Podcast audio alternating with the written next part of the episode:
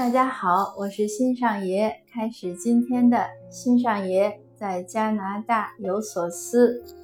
呃，我在努力的提高声音说话，实在是有一点累。昨天一天开了三个会，昨天是母亲节，礼拜天，但是我是异常的忙碌。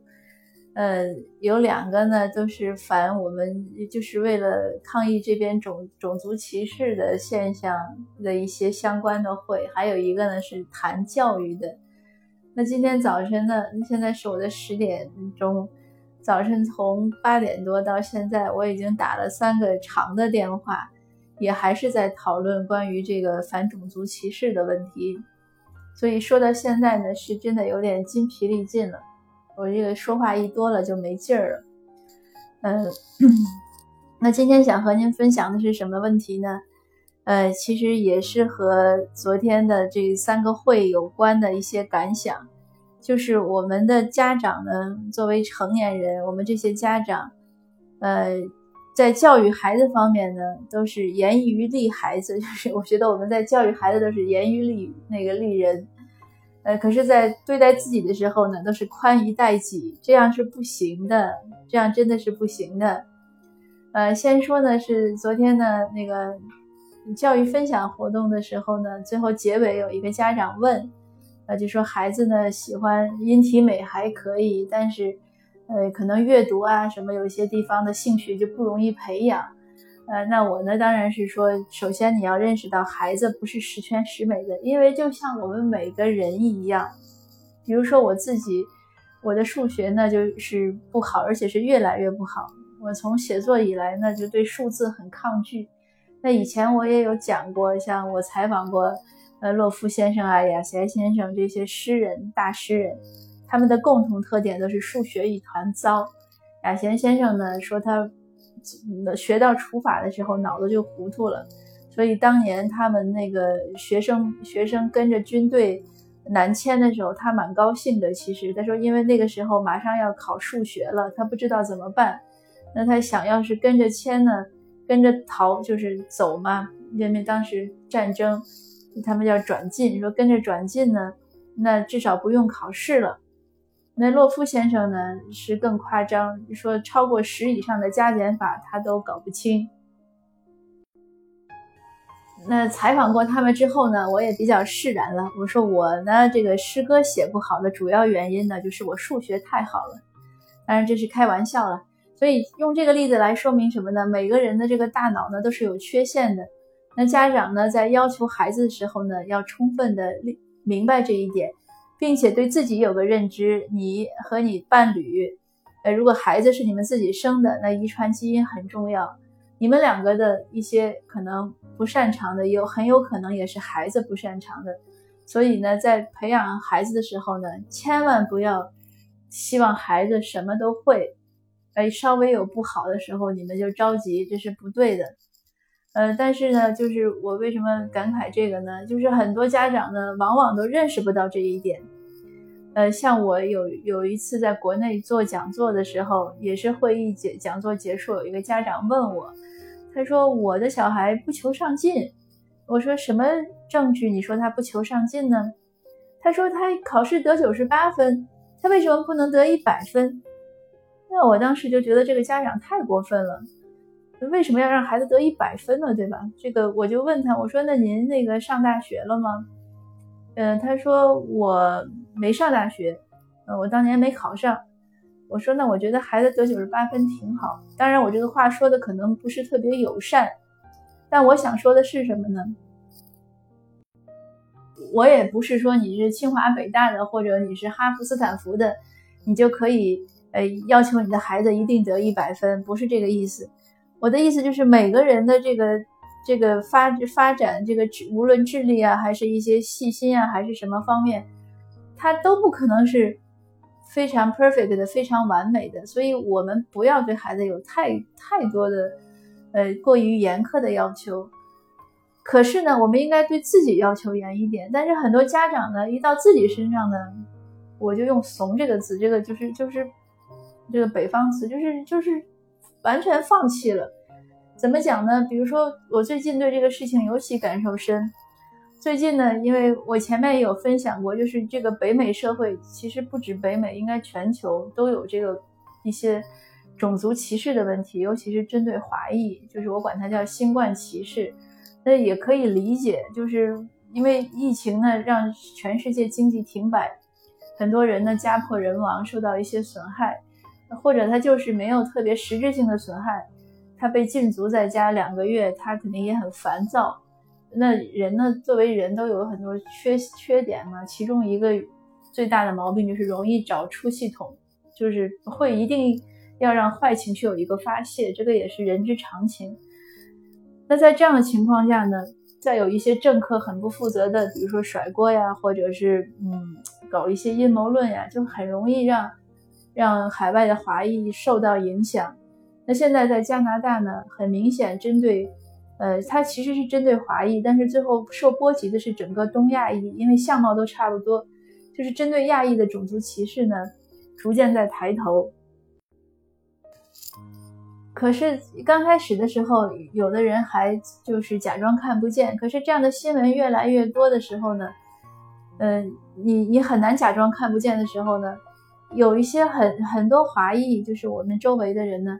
还是不肯站出来说不，或者表达自己的愤怒，为什么呢？有很多很多原因，其中一大类原因就都是这样，就是对自己要求不严，害怕麻烦，呃，害怕就是比如说，哎，出去你要去抗议啊，你要表态呀，你要花费时间呀，呃，你要花费精力呀，呃，甚至要募捐呀，因为有人要做活动。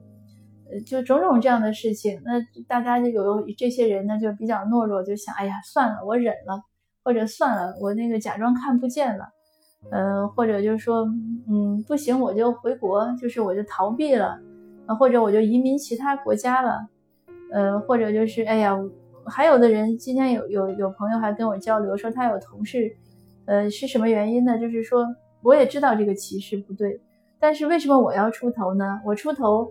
呃，那我把这个问题解决了，那别人不就是搭顺风车了吗？就是短视到如此的程度，那我就在想，这样的家长你怎么可能教育好你的孩子呢？对吧？你你要求孩子说，呃，你那个考考试这个就别说九十八和一百了，这个就是哎，你得了个 B 或者你得了个 C，那孩子也可以说，那又不是我一个人得 C。呃，对吧？或者说，那那个还有人，比如说他，你说他得 B，那孩子可以说，那还有人在得 C 呢。呃，或者孩子说，那我上不了大学，我去干别的，或者这个科目我学不好，我去选其他的，呃，或者怎么怎么样。那我想，没有一个家长会接纳孩子这么轻易的就，呃，对困难说不，或者明知道是错还不改。那就像我上一期分享，比如说毒品问题。那你的小孩如果别说毒品了，沾了烟和酒这样的坏习惯，因为小孩成未成年人确实不应该沾的。那你跟他讲说，哎，你不要吸烟了。小孩说，那我戒掉太痛苦了，我不想。那家长可以同意吗？我想多一半的家长都不会同意。那我就在想，为什么在要求孩子的时候，家长的是非观念、道理啊什么想的都很清楚？可是到自己身上的时候，就这样的就就这么不要，就是这么没有原则性的不严格要求自己。那你这样的话，第一呢，你不能言传身教，你给孩子一个什么样的示范呢？你完全是双标嘛？那孩子一看，哦，你对我这么管的这么严，什么道理都明白。可是到你们自己身上呢，连基本的一些一些呃努力啊，一些抗争啊，你都不去做。那这是第一双标，这个当然做不好示范。第二呢，那我就想问这些家长，你都不能给孩子一片就是撑起应该撑的一个成长的空间。那如果这个社会上种族歧视成了风气，那亚裔或者华裔从小的这个人就会受歧视。那这些孩子从小就是在这种不良的环境中长大，他怎么可能自信自尊？他怎么可能？将来去建设他，呃，美好幸福的一生呢？那还有呢？如果社会形成了不良的风气，那这些孩子他的呃择业呀，他学学将来上学呀，都会有影响。呃，包括将来他成家结婚，对吧？择偶都会有影响。那这个不是很严重吗？那为什么看到这种未来有可能的风险这么巨大的危机，我们就现在不去解决呢？你要等着这个事情一点点恶化呢？嗯，那其实对于有些国内的家长可能觉得说，呃，我们没有种族歧视，但是其实一样的，就是社会风气是需要每一个人去时刻去维护的，无论在国内还是在北美，无论在哪里，我相信社会上一定有好的和不好的事情。那家长要怎么样的去面对那些不好的事情呢？如果我们都认为不好的事情是个案。那你要知道，那些个案多了就是风气。那如果我们都认为那些不好的风气，那是整个大大局所所所趋，对吧？我也没有办法，那我只能忍耐。那如果你有这样的想法呢？